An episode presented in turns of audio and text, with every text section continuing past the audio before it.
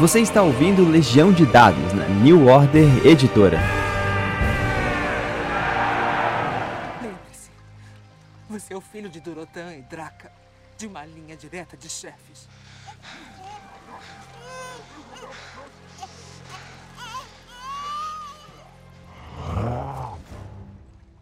Saudações, mestres e jogadores! Meu nome é Pedro Borges e essa é Legião de Dados, seu intervalo da vida real para falar sobre RPG. Tenho tido um- uma resposta bem positiva, do, do- pelo menos das pessoas mais próximas, sobre é, essa linha de Numenera que a gente está fazendo agora com o Diego Taveira. A gente já teve um episódio falando sobre uma apresentação básica sobre o universo e o sistema. E hoje a gente vai dar uma destrinchada mais no Numenera e do que dele acabou vindo pro, pro Cypher System, né? Mas antes eu preciso apresentar ele, né? Eu nem apresentei devidamente no, primeiro programa. Ele é um dos integrantes da- do, do, do, do- É um coletivo ou é uma dupla Casa Velha, Diego? Tudo bom? Fala, Pedrão, tudo bom? Um abraço para todo mundo que tá ouvindo. Mas hoje são os três administradores, né? Eu, Shimu e o Brunão. E a gente compõe esse, esse corpo, mas o Casa Velha é- tem muita gente junto, sabe? O Casa Velha é toda a galera que narra, que joga lá, faz parte do Casa Velha. Beleza, então é um coletivo mesmo, né? É um coletivo, isso aí. Pra quem não conhece, dá uma conferida lá no YouTube, canal Casa Velha.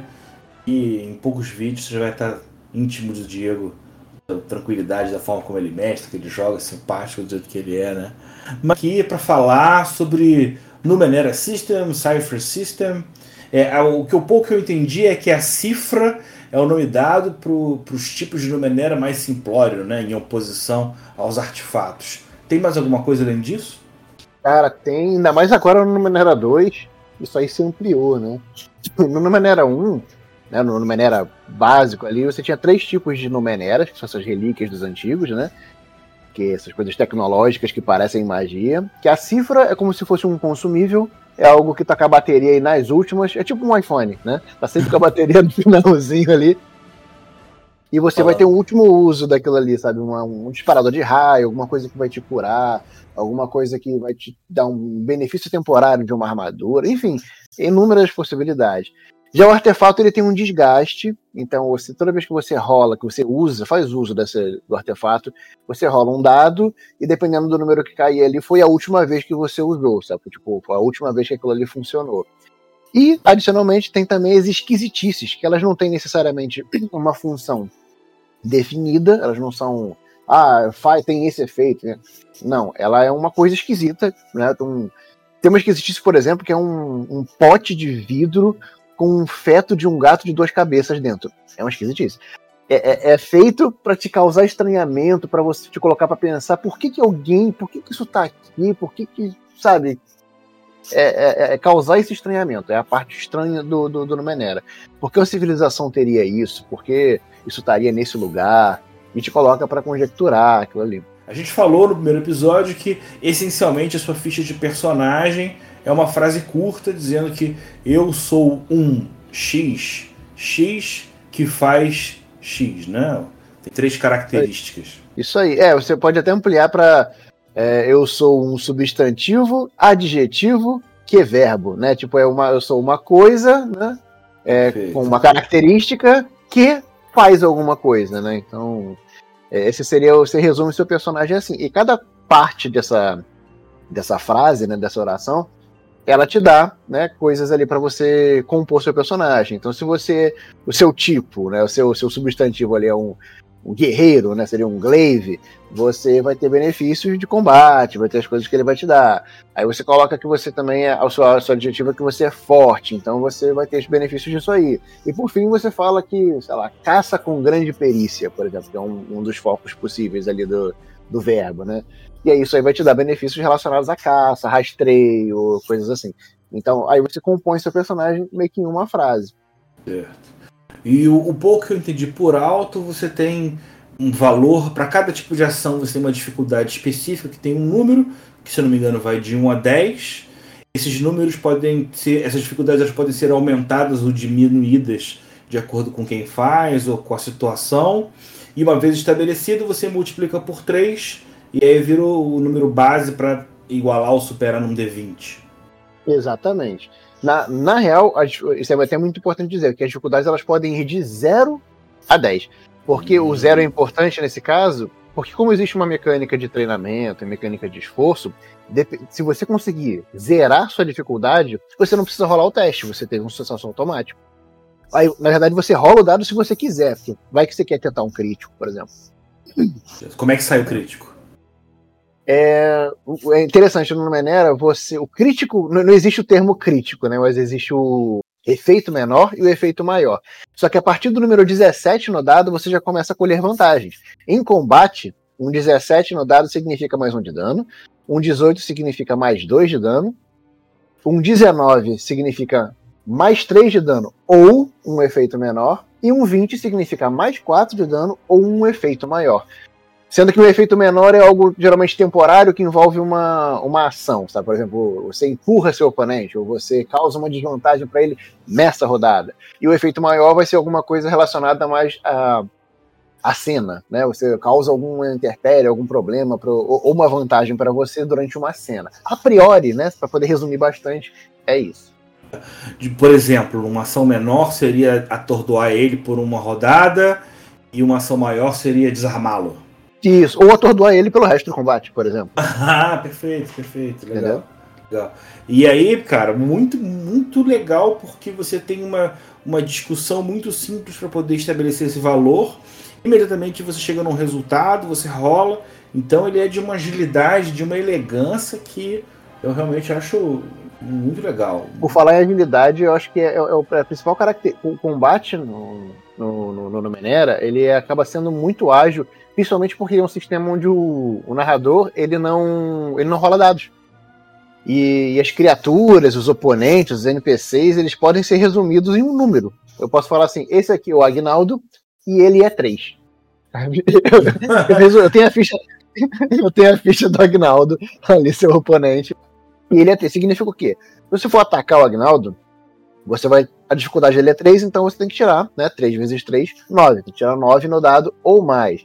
Quando o Agnaldo for te atacar, o Agnaldo não rola um dado. O Agnaldo é 3. Então, você, para defender do Agnaldo, você tem dificuldade 3, que significa 9 no dado ou mais. E aí entra todas aquelas mecânicas. Se você é treinado em defesa de velocidade, você, é, ao invés de 3, a dificuldade para você vai ser 2. Se você é treinado na arma que você vai usar para atacar né, o seu oponente, você também diminui a dificuldade na hora de atacar. E assim, e assim por diante. Fora o esforço. Se você se esforçar, a cada, a cada vez que você se esforça, você também diminui a dificuldade. Só que você causa um desgaste na sua ficha, e aí vem toda a mecânica do. Como é que funciona esse desgaste? A gente falou dele já antes, né? Você gasta Sim. o que seria um ponto de esforço. Esse, esse esforço ele vem da onde? Como é que ele te prejudica depois? Sim, eu comecei a falar sobre isso né, no, no finalzinho. Uhum. É, no, no, no Cypher System, né, no Numenera, você não tem atributos, você tem reservas. Essas reservas são potência, velocidade e intelecto, onde potência é aí sua força e seu vigor, né, sua saúde e tudo mais. A velocidade é toda a parte corporal, desde a parte mais minuciosa, como uma caligrafia, até a parte mais acrobática e performática. E o intelecto é toda essa parte mental e social, né, é, assim, englobado, dividido nesses três. Cada a reserva dessa pode desmembrar em, em, em, perícias que são anexadas a, esses, é, a essas reservas, mas vamos nos ater a elas. Né? Porque quando você rola um teste, você rola um teste de uma reserva. Se você vai correr, você vai fazer um teste de velocidade. Se você vai é, quebrar, esmagar alguma coisa, você vai fazer um teste de potência. Se você vai tentar convencer alguém ou resolver um quebra-cabeça, você vai fazer um teste de intelecto. Não, agora, se você é treinado em resolver quebra-cabeças, e você está fazendo isso, você faz um teste de intelecto, né?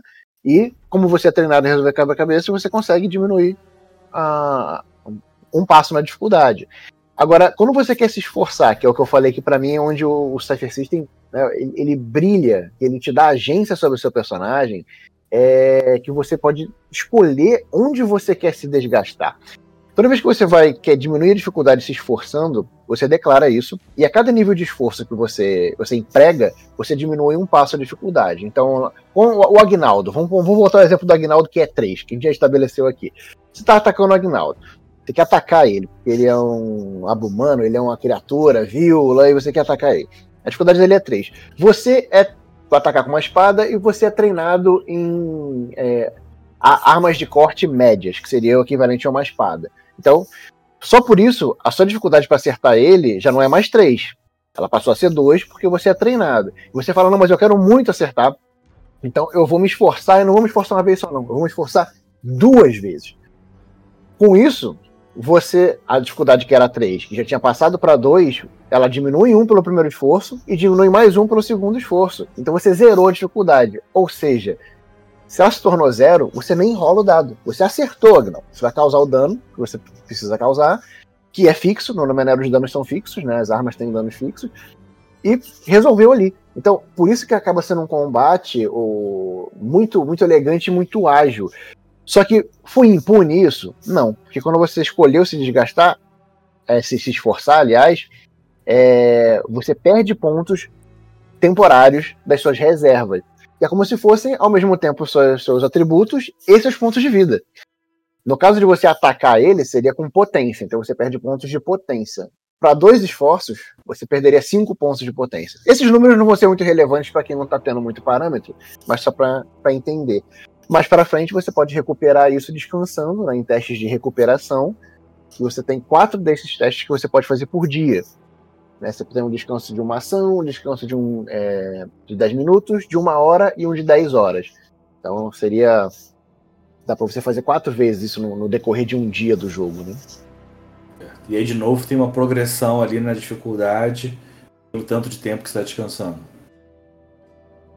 Não, na verdade, os testes eles são. Os testes de, de, de recuperação eles são fixos. É, você rola sempre um D6 mais o seu grau para recuperar. Ah, tá. Então é diferente, não é um D20 numa, é, tomando como base uma dificuldade. É, okay. nesse caso, o teste de recuperação não, ele é como se fosse uma, uma coisinha à parte. Certo. E quando esses níveis zeram, o que acontece? A, a coisa vai por parte, né? Hum. Se você zera uma dessas reservas, potência, por exemplo, você tem umas penalidades. Basicamente, você não pode mais se esforçar. A penalidade é essa, né? Você não consegue mais se esforçar porque você está cansado, vamos dizer assim, está enfraquecido.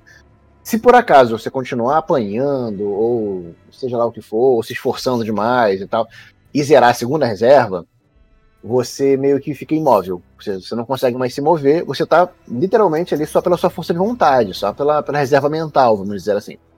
E se você, de fato, zerar a última reserva, a terceira reserva, aí sim o personagem morre. Mas até então você pode ir tentando outras formas ali de, de, de permanecer ativo, sabe? Seus amigos podem vir te ajudar, te tirar de cena, né? E você só vai. O máximo que você vai poder fazer é tentar fazer um teste de recuperação, caso você tenha algum ainda relevante de uma ação. Legal. Isso tudo foi no, quando o sistema foi criado em 2013. Tem alguns elementos interessantes, porque ele já tem uma coisa meio parecida com dado de uso, quando você comentou no uso lá dos, das cifras, né? Ele também tem o conceito dos NPCs não fazerem testes, até porque eu acho que esse jogo ele é meio contemporâneo do Dungeon World.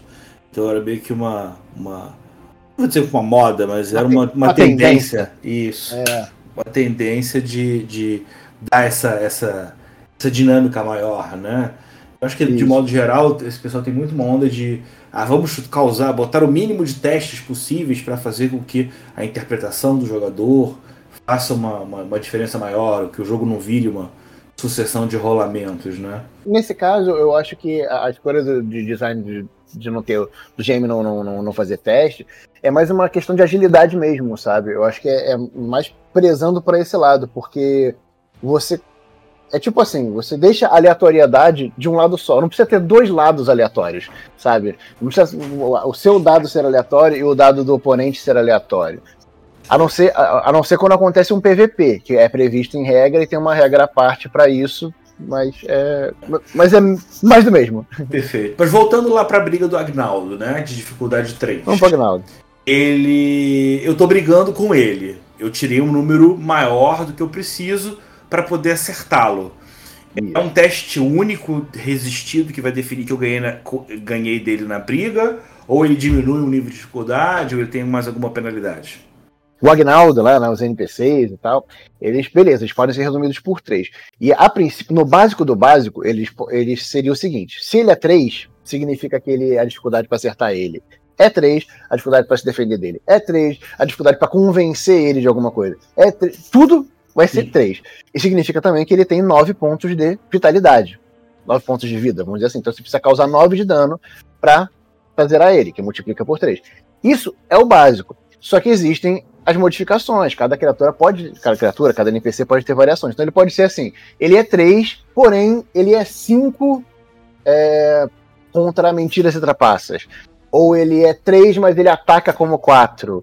Então você pode fazer essas ampliações, esses detalhes. Mesmo com essas ampliações, mesmo com esses, esses desdobramentos, ainda fica uma ficha de NPC muito mais simples do que é a ficha de um, de um personagem jogável, entendeu? É, por exemplo, ele pode, bem mais enxuto, ele pode ter armadura ou não, ele pode ter tipos de ataque diferenciados, um ataque que é em área, um ataque que é assim assado, isso dobrando pra, também para criaturas, para coisas assim. É, na, na, ficha de, do, do, bestiário, né, na ficha dos monstros que tem, sempre tem também uma coisa que é a motivação, que às vezes pode ser simplesmente fome por carne ou vingança contra criaturas XYZ, é, pode ser, tipo, busca por numeneras, sabe? Enfim, tem, tem a motivação, porque dá um plot ali para você, como você insere isso, né? É, Diminui uma dificuldade também, também testes associados?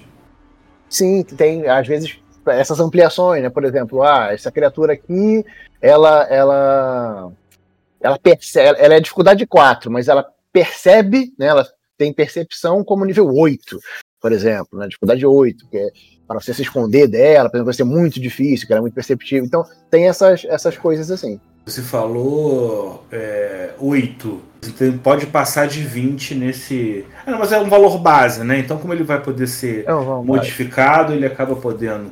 Sim, é porque é, é, é, estranho, né? Porque você falou dificuldade 8. Peraí, 3 vezes 8 24. Como é que eu tiro 24 num dado de 20 fácil?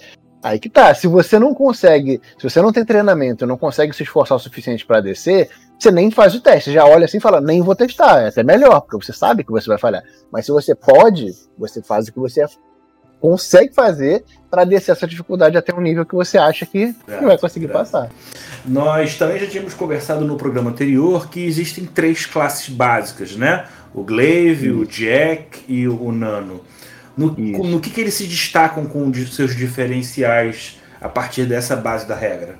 Os Glaives, eles são os, os, combatentes, né? Os guerreiros, soldados, etc.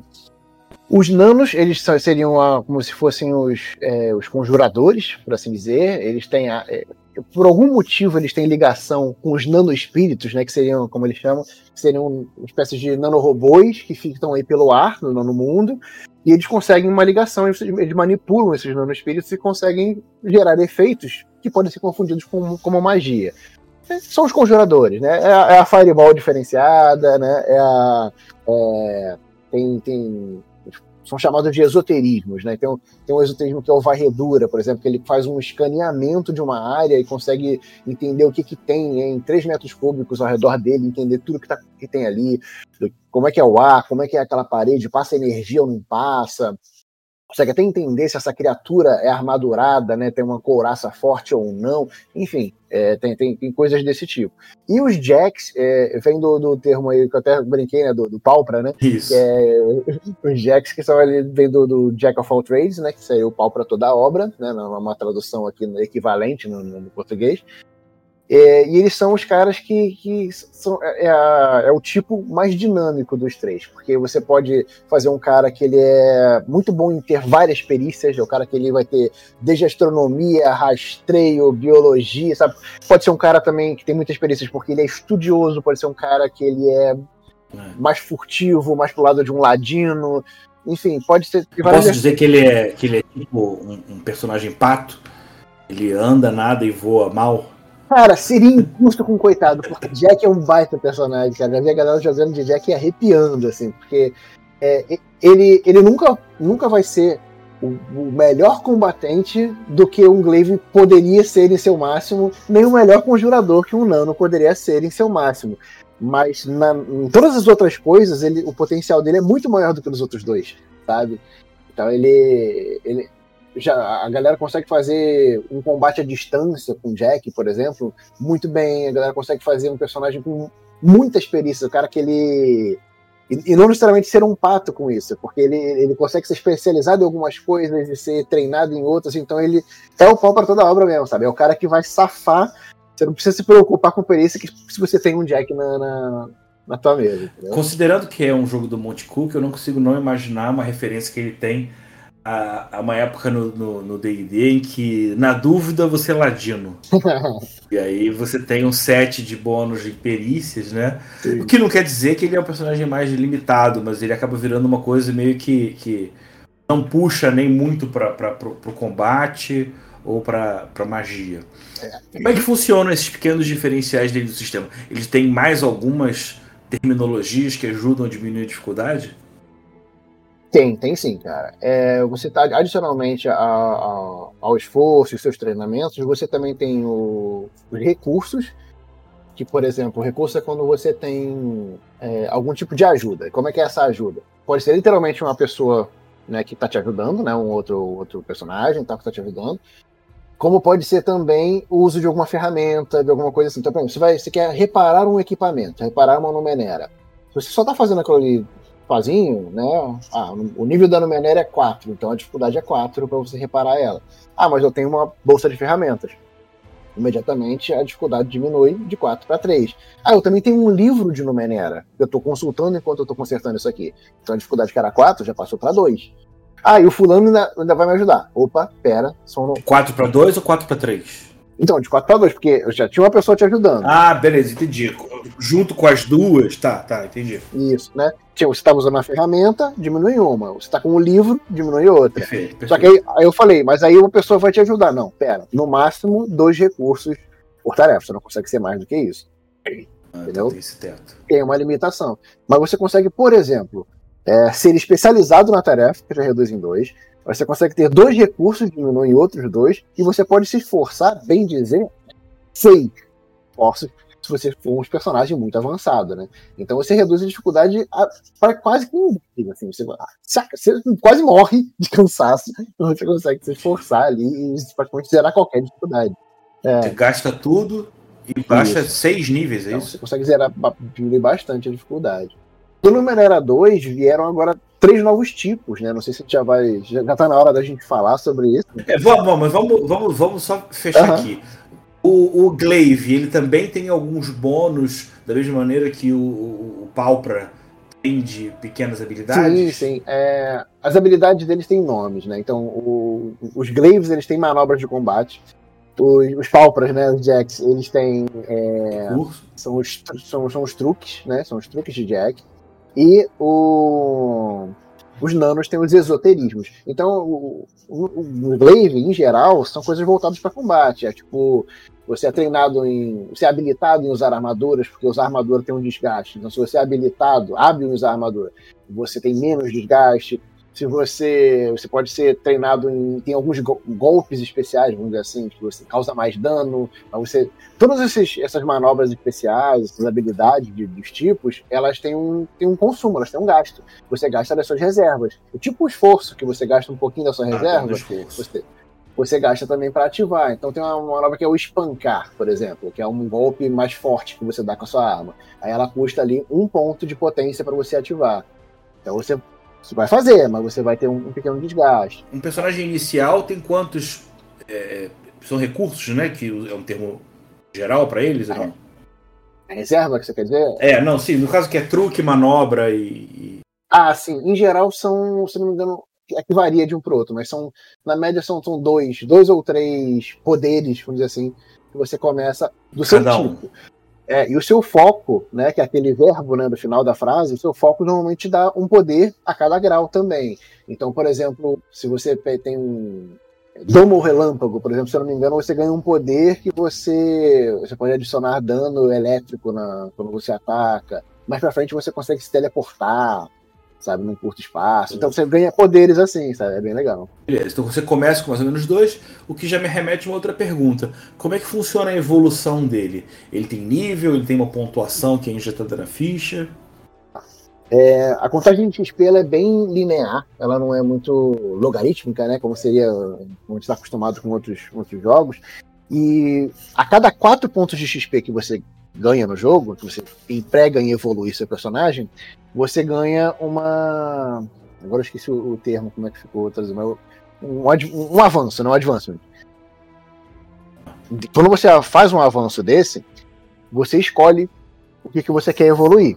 Então você pode ganhar mais pontos de reserva, você pode ganhar a possibilidade de se esforçar é, mais, mais uma vez, uma vez a mais do que você já se esforça por ação, você pode ganhar uma perícia nova, você escolhe, tem uma, uma gama de coisas que você pode escolher. Quando você completa quatro avanços desses, quatro dessas coisas, você sobe de grau. Você vai para o próximo tier, né, para o próximo grau. E aí você tem de novo acesso a, a, a, outros quatro, quatro avanços. E assim vai. Você faz isso seis vezes, e dentro do sexto grau você ainda evolui mais quatro avanços. Dá um total né, de 20 níveis, né? Que a gente está bem acostumado com essa progressão de 20 níveis. É, só que ela acaba sendo bem linear, porque sempre custa 4 de XP para você evoluir para o próximo. Entendeu? Ah, não tem aquela progressão clássica que é sempre é. mais difícil avançar para o próximo nível. E aí. Assim, e a cada grau, e a cada grau, perdão, a cada grau, né? A cada quatro avanços, quando você sobe de grau, você ganha coisas a mais. Porque você sobe de grau e você ganha sempre algum benefício do seu tipo, né? Se você é Glaive, se você é Jack ou se você é Nano, e um benefício do seu foco. Então sempre ganha dois poderizinhos a mais a cada quatro avanços. É. E você ganha mais ou menos quanto de XP por sessão? Isso, isso varia bastante de mestre para mestre, tá? Mas o. Pelo, por experiência, o que eu vejo, o pessoal consegue fazer pelo menos um avanço por sessão. Um avanço. Certo. De boa. Numa sessão que corre, corre bem, porque tem muita mecânica também do. É, da intromissão do mestre, que é uma mecânica muito legal do, do Numenério e do Safercista.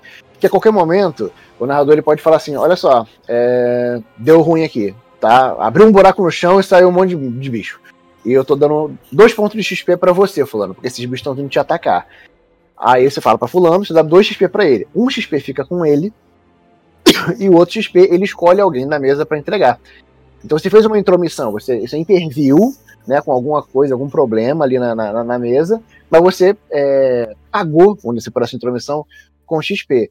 Se o jogador quiser contestar essa intromissão, ele fala: não, não, não quero que tenha acontecido isso. Isso não aconteceu. Toma aqui, em vez de eu ganhar esse XP que você me deu, eu pago um XP do que eu tenho para isso não ter acontecido. É tipo. É, o cara literalmente paga XP para dar um calma. Exatamente, é o deck azul. Sempre que o mestre vai inserir um desafio mais pesado, ele tem que oferecer esse XP ou ele tem alguma condição? Não é que ele tem, mas é uma cara. ferramenta. É, é, recomendado, né? Porque, teoricamente, em qualquer jogo, o narrador ele pode chegar a qualquer momento e falar assim: abriu uma fenda no chão e saiu o Godzilla. É, é. teoricamente, você pode falar, né? Você não sabe disso. Mas é, é, é mais elegante dentro da mecânica da maneira quando você faz desse jeito. É, esse é muito útil, por exemplo, tá rolando um encontro. E beleza, tá todo mundo indo muito bem, tá todo mundo. Não é que tá todo mundo indo muito bem. Saiu realmente não muito relevante aquele encontro ali, aquela, aquela, aquela briga. Poderia ter um pouquinho mais de emoção. Você fala, não, tá, tá maneiro, tá maneiro. Ó, tá aqui, eu tô pagando XP aqui. E chegou o irmão gêmeo do, do cara ali. Vamos, vamos, vamos esticar isso aqui um pouquinho mais. Ou, não, tá, tá maneiro, mas essa cena precisava de um pouquinho mais de emoção. Mas eu não me sinto confortável de falar assim, tá, vocês estão no meio da exploração aqui dessa, dessa ruína tecnológica e o mecanismo que vocês acabaram de tirar, ele era crucial para o funcionamento e está começando a desmoronar. Eu não me sinto confortável em chegar e falar isso de graça. Eu, aí você pega um XPzinho, oferece esse XPzinho, e você já não se sente tão mal em colocar a galera numa enrascada, sabe? Eu, eu ferrei você, mas toma esse docinho aqui. Toma esse docinho, é, toma esse agrado. Ele, eu, eu, eu acho muito legal por dois aspectos. É, primeiro, você. O jogador entende aonde que ele está ganhando XP. Não é aquela Sim. massa amorfa, né? Randômica que você ganha no final, sem saber ao certo o que que. Né? Tudo bem, ele vai lembrar do que foi mais difícil no jogo. Mas se ele entende no momento de enfrentar dificuldade que ele está ganhando XP, eu acho que isso dá uma noção de, de, de evolução legal. Outro ponto Sim. é. Pô, e ainda falando de XP, ainda falando de XP, só pra aproveitar, né? Só pra esse ensejo, é, você não ganha XP por, por combate, por exemplo, por ter vencido um oponente ou qualquer coisa assim. Se você encontra pela primeira vez um, um Satoshi, primeira vez que você encontra um Satoshi, na verdade, uma criatura que tem um tentáculo no lugar da cabeça lá e tal, um humano lá. Você encontra, o seu grupo encontra pela primeira vez. Vocês durante esse combate, vocês aprendem coisas sobre ele. Você aprende como é que ele se comunica, aprende onde ele é fraco, onde ele é forte, porque que, se ele ataca em grupo, se não. Você aprende coisas daquilo ali. Você é apresentado ao Satoshi nesse combate. Então, ao final da sessão, você vai ganhar. Todo, cada jogador vai ganhar um ponto de XP porque vocês descobriram um Satoshi, vocês descobriram aquela criatura.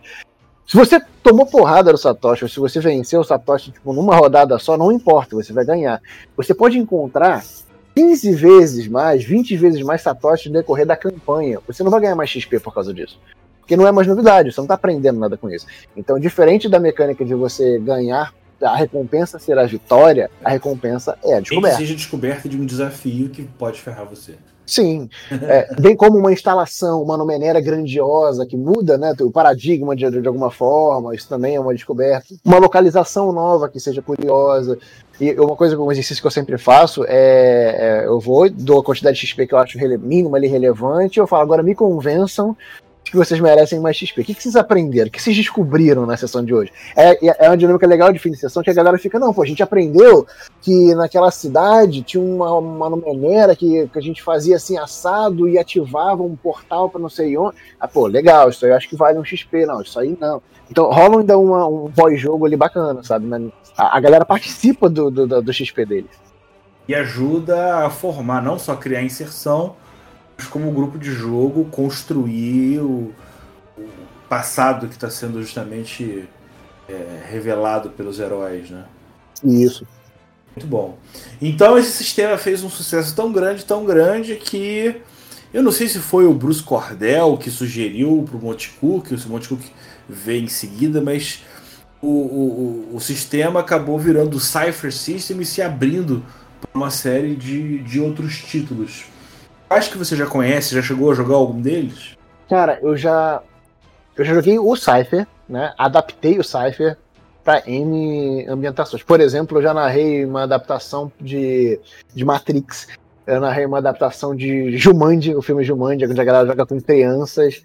É, já fiz uma adaptação é, cenário meu de Cyberpunk. Enfim, tudo isso com o Cypher System, porque o próprio módulo básico do Cypher tem, tem alguns mini capítulos assim dedicados a alguns gêneros já pré-estabelecidos. Então, é, por exemplo, se você quer narrar uma coisa futurista, então você tem essa, esse apanhado aqui de, de, de, tipos e focos e tal que podem se encaixar.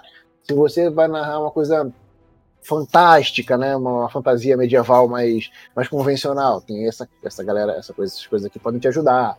Né, steampunk, investigação, horror, tudo isso ele já meio que traz ali, ele já dá um direcionamento. É um livrão ali que ele sozinho ele já, já funciona mesmo como uma base para jogos genéricos.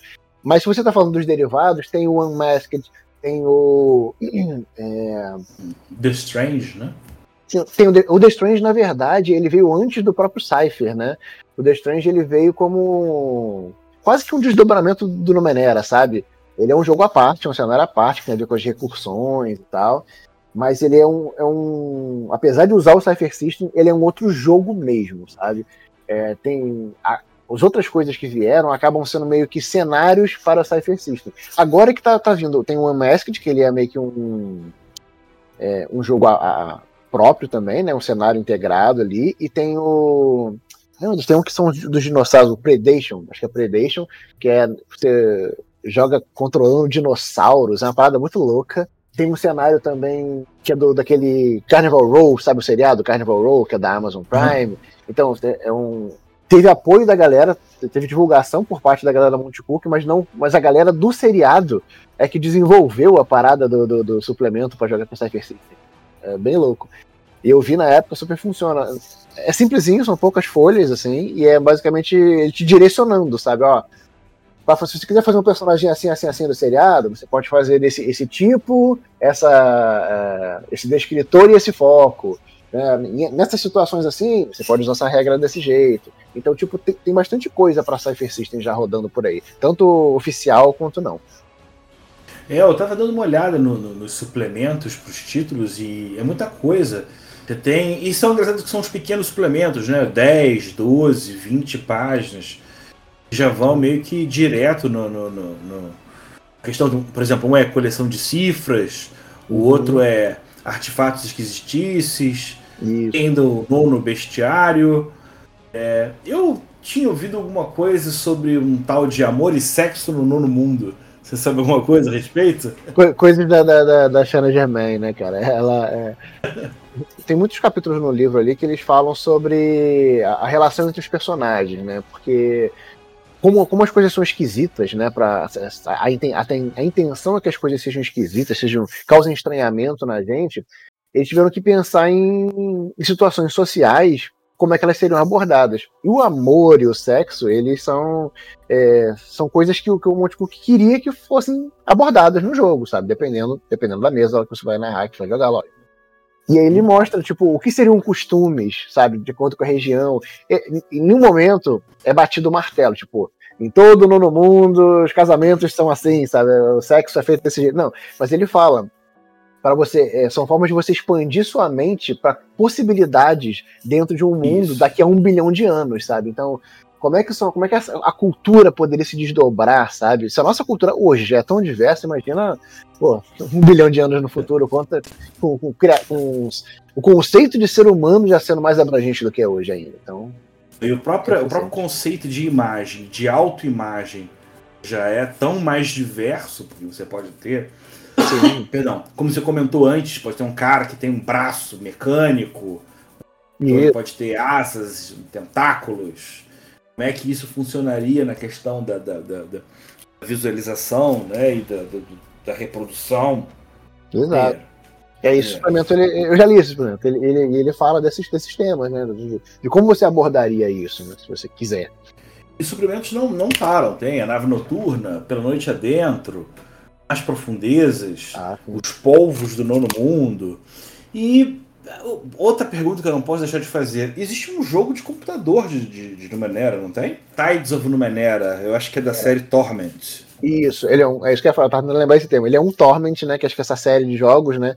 É, se você jogou algum Torment, eu, eu, o único que eu joguei foi o do Numenera, mas todo mundo que eu conversei falou: ah, tá, ele é um Torment, cara. Então ele é, ele é desse jeito. Todos os Torments são nessa pegada. É um jogo muito calcado no diálogo, né? Você resolve as coisas meio que no, no diálogo. Tem uma ceninha ou outra de ação ali, mas é uma coisa meio que de turno. É, mas é um jogo muito que, que apresenta muito bem o, o cenário, sabe? É, a forma como, é, como essa coisa da tecnologia é, é, tá entranhada numa sociedade medieval, sabe? Como, como para uma pessoa, tipo, um dispositivo de comunicação à distância é a coisa mais banal do mundo, e para outra isso é a coisa mais sensacional. Sabe? Essa imersão ela, esse jogo proporciona, um joguinho divertido. Legal, legal. Bem, acho que a gente conseguiu já cobrir o básico do, do, do, do sistema, né? Uhum. Como funcionam os testes, como é que os personagens podem vir a morrer. O terceiro programa que geralmente faz, né? O, não necessariamente o terceiro, mas um dos três, acaba sendo muito sobre cenário. Uhum. Eu vou já convidar o Diego aqui. Uh, primeiro, já. No caso dele, ele não vai precisar exercitar nada, porque ele já jogou tanto que ele vai poder trazer várias ideias. Uhum. Mas fazer um convite da gente imaginar sugestões, trazer de repente histórias, elementos que já existem de outras aventuras, né? Gente poder brincar um pouco falando sobre o cenário, mas como ele tem essa coisa estrutural de que ele não tem nenhuma pilastra, né, não tem nada escrito na pedra, a gente aqui vai tentar fazer um exercício muito mais de, de criatividade e busca por referências que já existem, a gente criar um perfil de sugestão de como é que pode ser legal um jogo de Numenera, né? Sim, sim, acho ótimo. Inclusive, uma coisa, adicionalmente, se você achar legal, é, de maneira que, por ser uma coisa mais diferente, carece às vezes de referências. Então a gente pode trazer um apanhado de referências. Coisas que você poderia assistir, coisas que você poderia ler. Ah, é? E pode abrir essa vendo aquele Zero. É, Horizonte, Zero. Zero Down. Zero Down. Pô, muito no Menera aqui. Aquilo ali é muito no Menera, né? Total, total.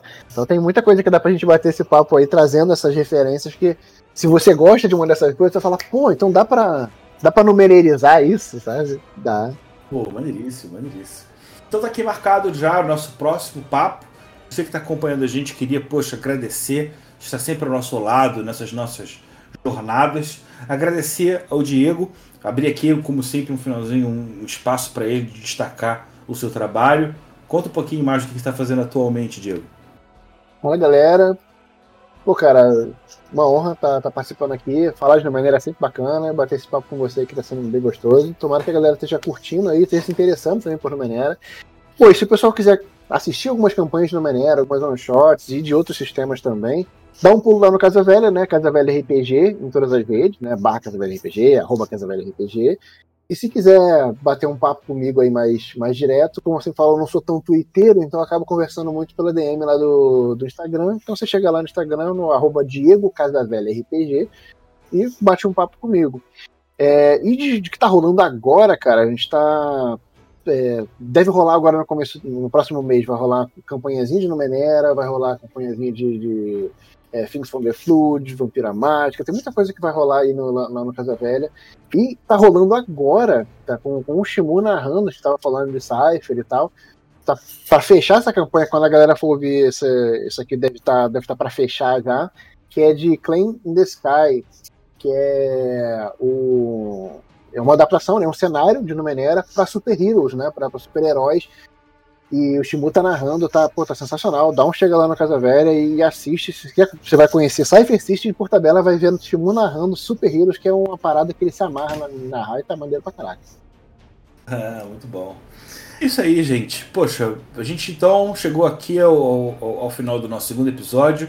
Diego vai aparecer pelo menos aí mais uma vez para a gente então fazer esse exercício de imaginação sobre como pode ser o, o nono mundo de Numenera.